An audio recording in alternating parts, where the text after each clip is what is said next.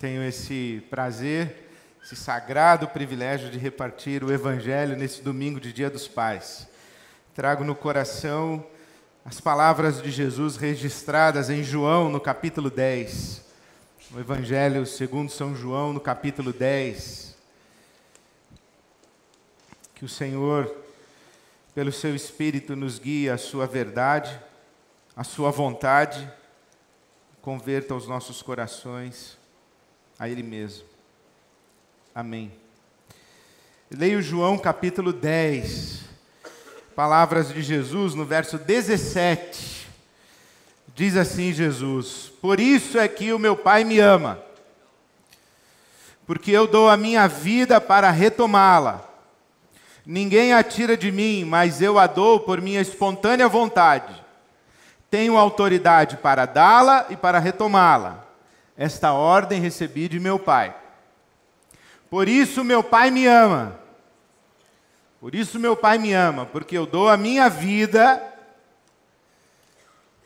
para retomá-la. Ninguém a tira de mim. Ninguém tira minha vida de mim. Eu a dou por minha espontânea vontade. E tenho o poder para dá-la e para retomá-la. Esta ordem recebi de meu Pai.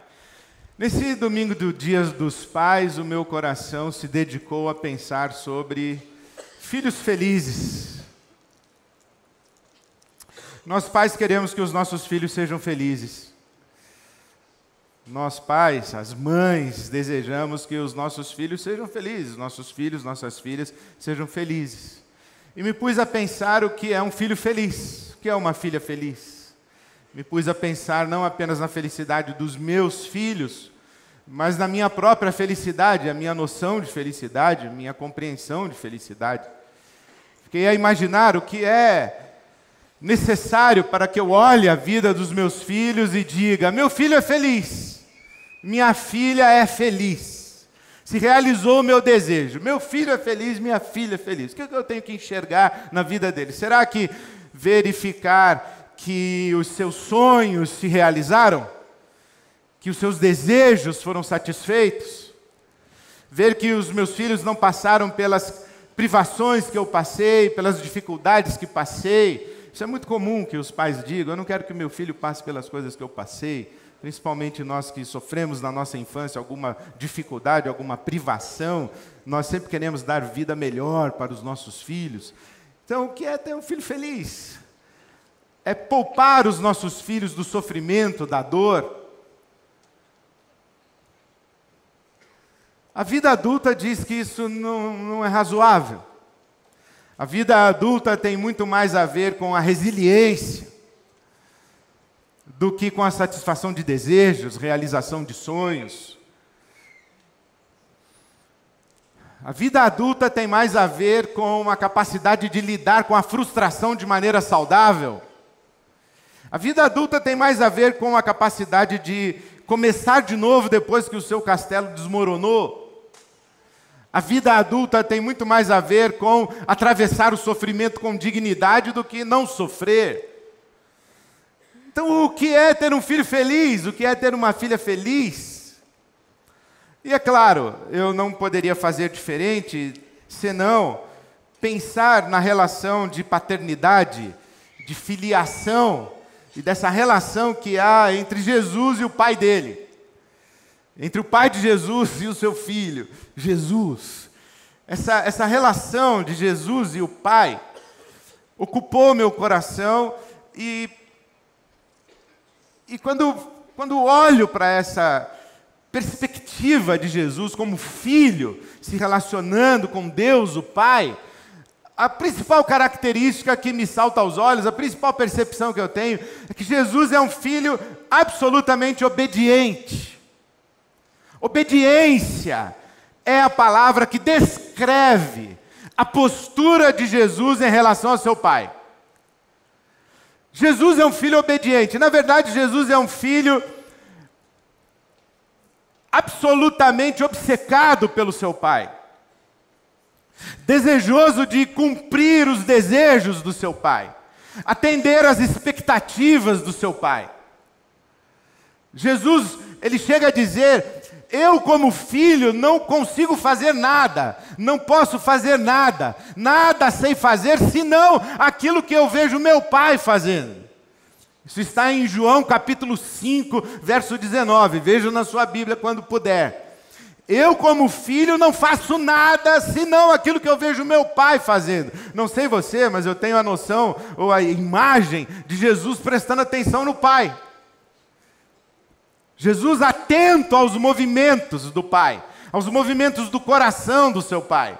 E ele dizendo, eu, eu quero fazer o que o meu Pai quer que eu faça. Eu quero ser o que o meu Pai quer que eu seja. Eu quero viver como o meu Pai quer que eu viva. É isso que Jesus está dizendo. Quando Jesus, por exemplo, está conversando com a mulher samaritana, os discípulos vão à cidade em busca de alimento, e quando regressam, trazendo alimento para Jesus, Jesus diz a eles, olha, esse não é o meu alimento. Isso aí que vocês trouxeram, essa não é a minha verdadeira comida, porque a minha comida e a minha bebida é fazer a vontade do meu Pai.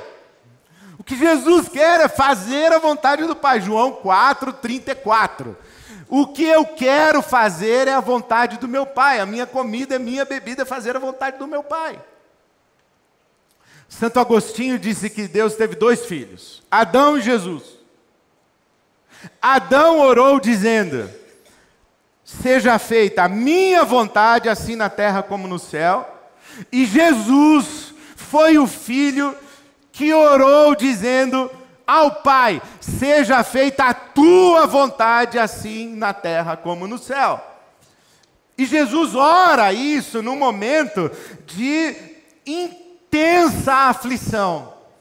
No Getsêmani, quando percebe ser coberto pela sombra da morte, Jesus começa a orar dizendo, Pai, se possível passa de mim esse cálice, todavia seja feita a tua vontade, não a minha. Então, quando, quando você olha para a vida de Jesus, você percebe que a característica fundamental da sua relação com o seu Pai é a obediência. Jesus é um filho obediente, Jesus é um filho rendido ao Pai. Absolutamente obediente. Aí eu fiquei pensando, bom, eu gostaria de ter filhos assim. Evidentemente que não rendidos à minha vontade. Não rendidos aos meus desejos. Porque eu já tenho o mínimo de sensatez para saber que eu não sei o que é melhor para os meus filhos. Tenho o mínimo de prudência, inclusive, para admitir que eles não me pertencem e que eles não estão postos no mundo para realizarem os meus desejos, para serem projeção dos meus sonhos, das minhas vontades. Não, não é isso. Quando pensei em como aplicar para a minha paternidade a relação de Jesus com o Pai dele, eu pensei o seguinte, que eu, eu, eu gostaria de ter filhos que fizessem na vida o que precisa ser feito, o que deve ser feito. Eu gostaria de olhar para o meu filho, o momento em que ele estivesse tomando uma decisão, e ele tendo tomado uma decisão, eu falar assim, é, ele... Ele tomou a decisão que devia ser tomada. Ele, ele fez a coisa que devia ser feita. Gostaria de olhar para a vida da minha filha e dizer assim, a minha filha vive do jeito que ela deve viver. Não é vive do jeito que ela gostaria de viver, vive do jeito mais fácil para ela viver, mas vive do jeito que deve viver. Especialmente como pessoas que, apesar de meus filhos foram criados, sim, à imagem e semelhança de Deus, o nosso Pai Celestial, pessoas que seguem a Jesus e que professam o seu compromisso de ter Jesus como Senhor das suas vidas, eu gostaria de olhar para os meus filhos e, e falar o seguinte, é, eu não esperava nada diferente de alguém criado à imagem e semelhança de Deus e alguém que tem Jesus como Senhor. Mas, não como crianças, não como crianças. Porque as crianças fazem o que deve ser feito, porque uma vontade maior as constrange, as obriga. Criança faz o que deve ser feito porque uma vontade maior impõe sobre elas isso. Perguntar para uma criança: por que você está fazendo lição? Porque minha mãe mandou. Por que você está fazendo lição? Porque meu pai mandou. Se perguntar para uma criança: por que você está comendo brócolis? É porque minha mãe mandou. Você pegar uma criança, por exemplo... Aconteceu hoje de manhã. Se você der um bombom para uma criança, ela vai pegar o bombom, os olhinhos vão brilhar, a boquinha vai salivar. Ela vai, ela vai olhar para aquele bombom, vai começar a desembrulhar aquele bombom. E se não tiver um adulto do lado para dizer como é que fala para o titio, ela não vai dizer obrigado. Ela não está nem aí para o titio. Ela está ocupada com bombom. Ela não tem noção de gratidão, ela não tem noção das boas maneiras da convivência. Ela não, não tem noção, ela é todo desejo. Ela é toda desejo, a criança é vontade e desejo. A vontade de prazer é criança. Aí alguém precisa dizer para ela: não, filhinha, não é só isso. Não é somente assim. Faça isso, faça aquilo. Crianças fazem o que deve ser feito porque alguém as obriga a fazer. Ou alguém as ensina a fazer. Isso chama educar. As crianças fazem porque alguém ensina. E eu não gostaria de ter filhos que fizessem as coisas porque estão constrangidos a fazer, se percebem obrigados a fazer, mas eu gostaria que eles fizessem as coisas. Eu não gostaria de ter que ligar para o meu filho com trinta anos de idade e falar: meu filho, você já escovou o dente antes de dormir? Porque quando era pequeno, falava: vai escovar o dente. Vai escovar o dente? Já, vem cá, deixa eu ver, dá o bafo. Porque senão, não escova. Já tomou banho, meu filho? Tomei. Vem cá. Eu não quero ligar para o meu filho e falar assim: já tomou banho, meu filho, hoje? Não quero. Mas eu espero que ele tome banho. Eu espero que ele escove os dentes. Porque a diferença entre as crianças e os adultos não é que as crianças têm que fazer coisas porque são obrigadas a fazer. E os adultos não têm. A diferença entre as crianças e os adultos é que os adultos fazem as coisas que devem ser feitas porque entenderam que elas devem ser feitas. Porque compreenderam que as coisas que devem ser feitas, elas devem ser feitas, e os maiores beneficiados em que elas sejam feitas são eles mesmos, os adultos que as fazem. Adulto faz o que faz, não porque alguém o está obrigando a fazer, mas porque entendeu o que tem que fazer. Adultecer é fazer o que tem que ser feito de maneira natural. É fazer o que tem que ser feito como expressão de um caráter. Porque eu não sei se acontece com você, mas, por exemplo, eu gostaria de ouvir: É... pai, eu não consigo mentir. É... Pai, eu não consigo roubar. Pai, eu não consigo ser mesquinho. Pai, eu não consigo deixar de repartir o que tenho. Pai, eu não consigo deixar de me incomodar com a injustiça. Pai, eu não consigo usar uma pessoa. Pai, eu não consigo abusar de uma pessoa. Pai, eu fico indignado quando eu vejo uma pessoa fraca sendo abusada. Eu não me conformo com a violência. Pai, eu não, não curto maledicência. mas isso como expressão de caráter. Uma das coisas que tem caracterizado a nossa comunidade, e talvez até a minha fala, e inclusive uma das críticas que eu mais recebo é que eu falo coisas para adultos, mas que existem muitas crianças. E eu falo, mas o que quer dizer isso mesmo? É, pastor, você fica dizendo que não tem quê, não tem quê, não tem quê. É, não tem quê mesmo. Eu não estou falando com crianças. Para crianças eu digo tem quê. Com adultos não tem quê.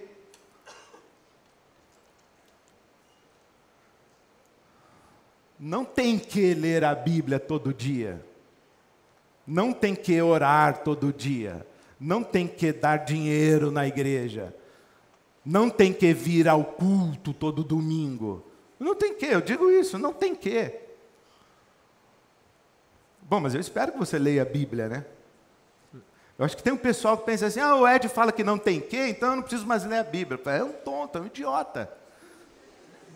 É um infantil, ou na verdade talvez seja um carnal, porque tem gente que acha que amadureceu na fé, mas não amadureceu, carnalizou. Ah, antes eu li a Bíblia porque eu tinha que ler a Bíblia, porque eu achava que Deus ia me castigar se eu não lesse a Bíblia. Agora que eu descobri que Ele não me castiga se eu não ler a Bíblia, eu não leio mais a Bíblia. Você é um idiota.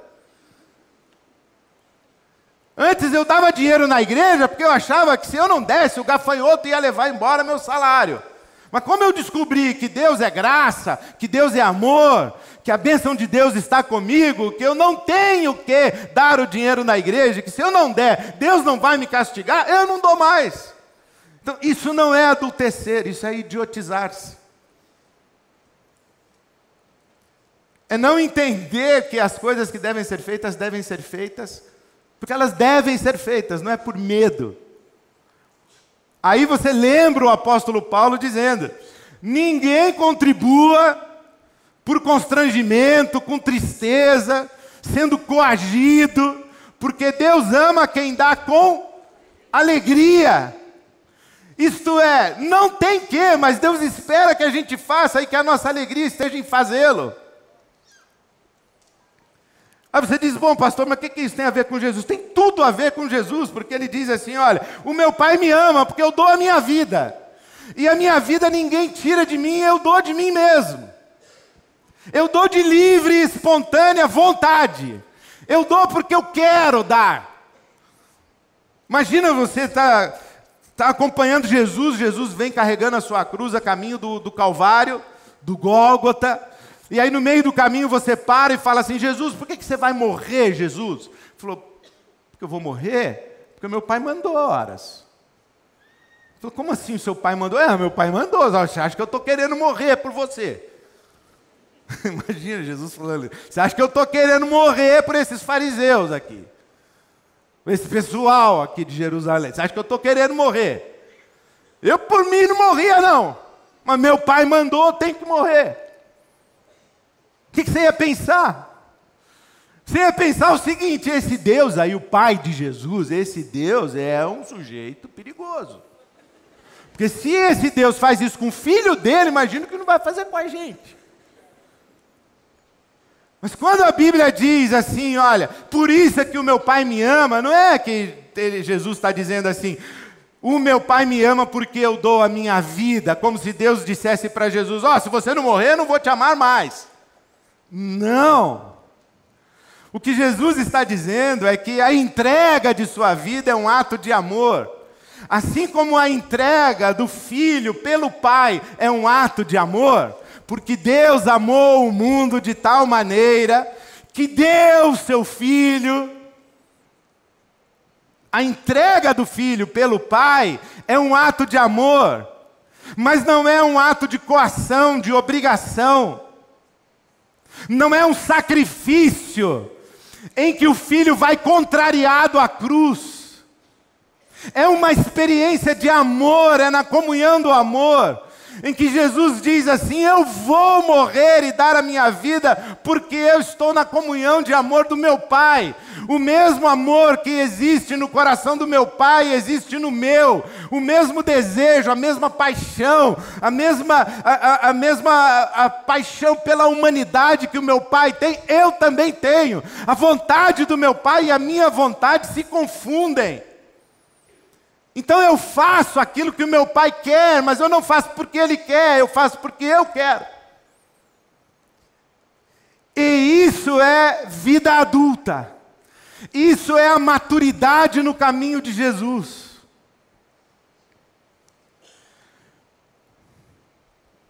A conversão da nossa vontade é a experiência cristã mais profunda.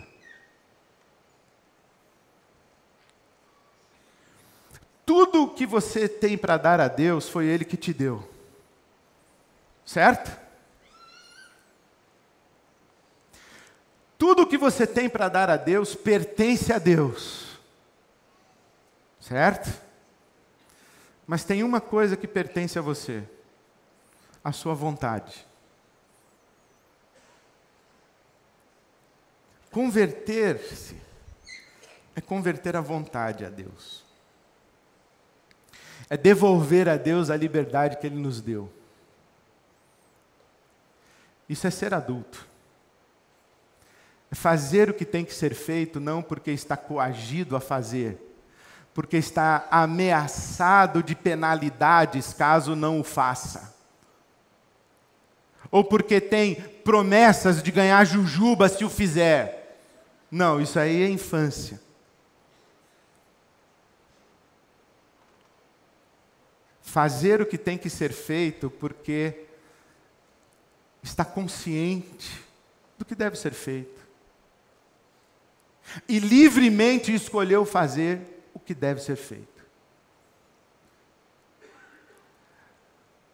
Quando o meu filho faz o que eu quero que ele faça, mas ele não faz porque ele quer fazer, não há alegria nele ao fazer.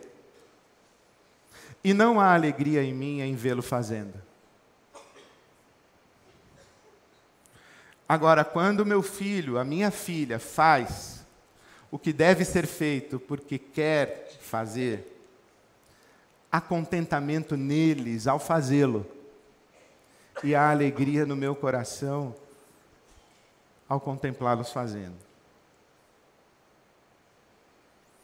Por isso lembrei da história daquele homem que pediu um lema para a vida. Ele falou: eu quero, quero um lema para a minha vida. Eu vou viver, eu quero um mote, eu quero um, quero, quero um objetivo para viver. Assim, o que eu quero para a minha vida? Aí ele pensou assim: eu, eu vou viver buscando a vontade de Deus. Eu quero buscar a vontade de Deus. Aí ele foi viver buscando a vontade de Deus. Não deu certo, voltou a falar com Deus, falou: Deus, não está dando certo, porque eu estou buscando, não estou sabendo. Eu não sei qual é a sua vontade, eu busco, busco, busco, mas eu não sei qual é a sua vontade. Já sei, vou mudar o lema. Conhecer a vontade de Deus, porque não adianta buscar, buscar, buscar, sem conhecer. Aí ele foi viver para conhecer a vontade de Deus. Aí não deu certo, voltou, falou: Deus, estamos com um problema, porque eu conheço a sua vontade, mas eu não consigo fazer. Aí, então, tem que fazer a vontade de Deus. Não adianta buscar, conhecer e não fazer. Então, tem que fazer. Então, ele foi viver com esse lema. O propósito da minha vida é fazer a vontade de Deus. Não deu certo. Voltou. Falou: Deus, não está dando certo. Eu estou infeliz. Porque, olha, eu busco a tua vontade. Eu conheço a tua vontade. Eu faço a tua vontade, mas estou infeliz. Aí chegamos num segredo. Amar a vontade de Deus. Não basta fazer a vontade de Deus, há que amar a vontade de Deus, e nisso está o nosso contentamento. Se você for ler as páginas da sua Bíblia e chega em Hebreus capítulo doze, versículo dois, você vai ver que o autor da carta diz que Jesus suportou a cruz por causa da alegria que lhe estava proposta. É difícil a gente colocar ser crucificado com alegria na mesma frase. Sim, ser crucificado e alegria na mesma frase não dá. Mas se você entender que quando Jesus está derramando a sua vida, Ele está fazendo a vontade de seu Pai. E se você entender que a alegria de Jesus é fazer a vontade do seu Pai, porque a vontade do seu Pai e a sua vontade se confundem, aí talvez você consiga entender o que é a alegria de Jesus ao derramar a sua vida na cruz. O que espero dos meus filhos é que sejam adultos, que sejam autônomos, que tenham sua própria consciência e que afirmem a sua própria vontade. E é claro, eu espero que eles afirmem a sua própria vontade coincidente com a vontade de Deus. A vontade de Deus é boa, perfeita e agradável. Deus não é um estraga-prazeres da nossa vida. Eu espero, eu espero que os meus filhos encontrem alegria e prazer na vontade de Deus.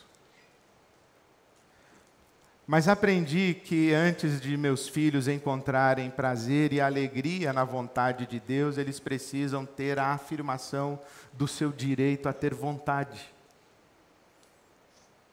A afirmação da legitimidade das suas escolhas.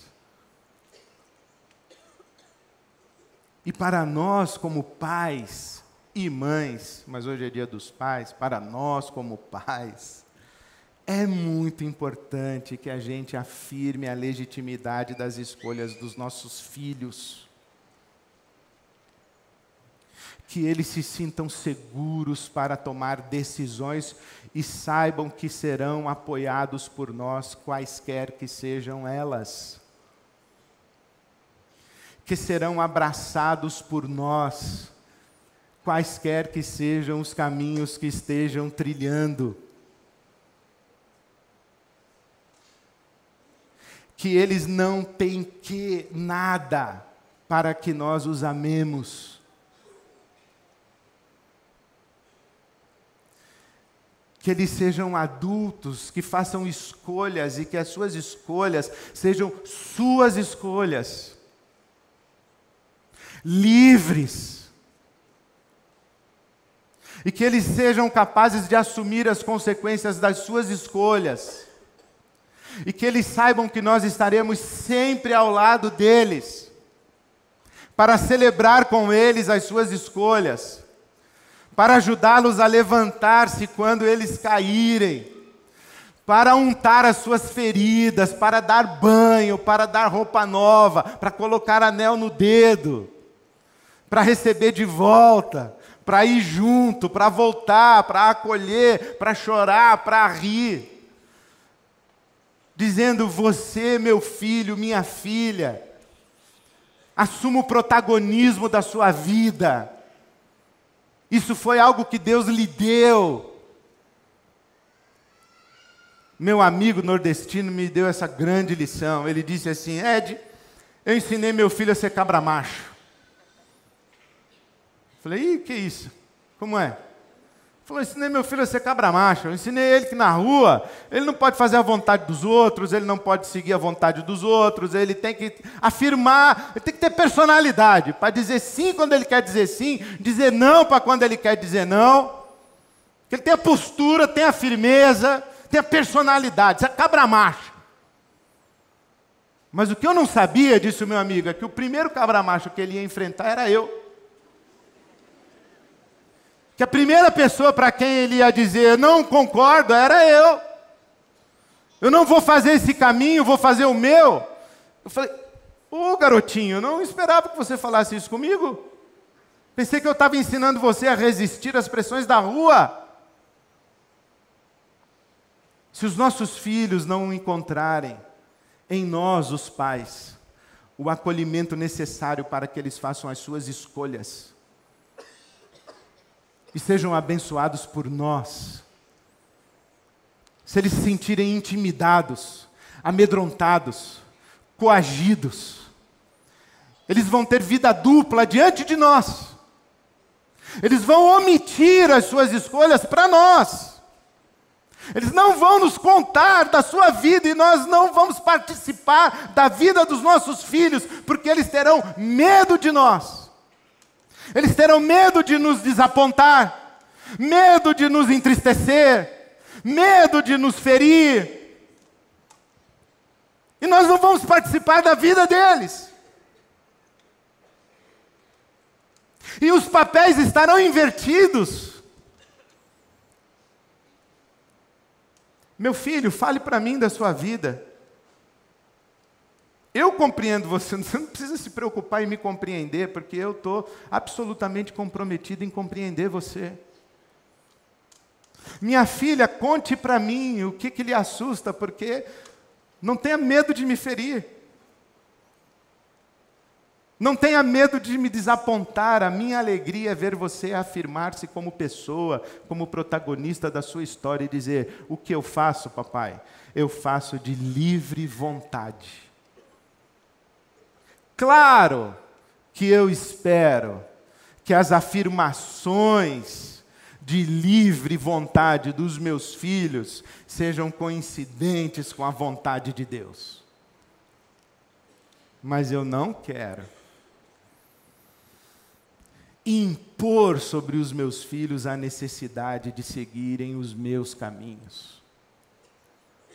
Eu quero sim ter um coração que esteja com eles, para que eles encontrem o seu caminho diante de Deus. Porque eu creio que Deus tem pelos meus filhos um amor maior, inclusive, do que o meu amor por eles. O que podem os meus filhos dar a Deus? Sua vontade. Mas eles têm que se entender com Deus. O que pode você dar a Deus? Sua vontade. Mas você tem que se entender com Deus. O que eu espero que seja uma caminhada comunitária. Um ambiente de família em que a gente tem a liberdade de afirmar a nossa identidade autêntica, caminhando todos juntos em busca de chegarmos a esse lugar que a Bíblia talvez nos autorizasse a chamar de vida feliz. A vida segundo a vontade de Deus.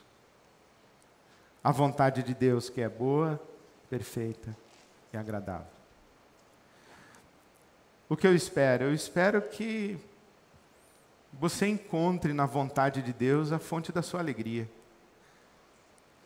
Eu espero que você encontre na vontade de Deus o seu prazer. Porque eu cresci numa estrutura religiosa que semeou na minha mente uma grande mentira. É que existia ou o prazer, ou a vida segundo a vontade de Deus. O nosso poeta chamado de Rei disse que tudo que é legal, não, que tudo que eu gosto é ilegal, é imoral ou engorda. Tudo que eu gosto é ilegal, é imoral ou engorda. Ué, não tem nada que seja legal, moral e diet que seja fonte de prazer. Ah, eu espero sim, meu irmão, minha irmã, que você encontre prazer, que você encontre delícias na vontade de Deus. A vontade de Deus é boa, é perfeita, é agradável. Mas eu reafirmo o meu compromisso de caminhar respeitando as consciências, as liberdades e acolhendo todos aqueles que juntamente comigo estamos no caminho de descobrir, fazer e amar a vontade de Deus. Desejo isso para você, desejo isso para os seus filhos, desejo isso para a sua casa. Desejo que você viva amando a vontade de Deus e que nisso esteja o que você chama de vida feliz. Amém.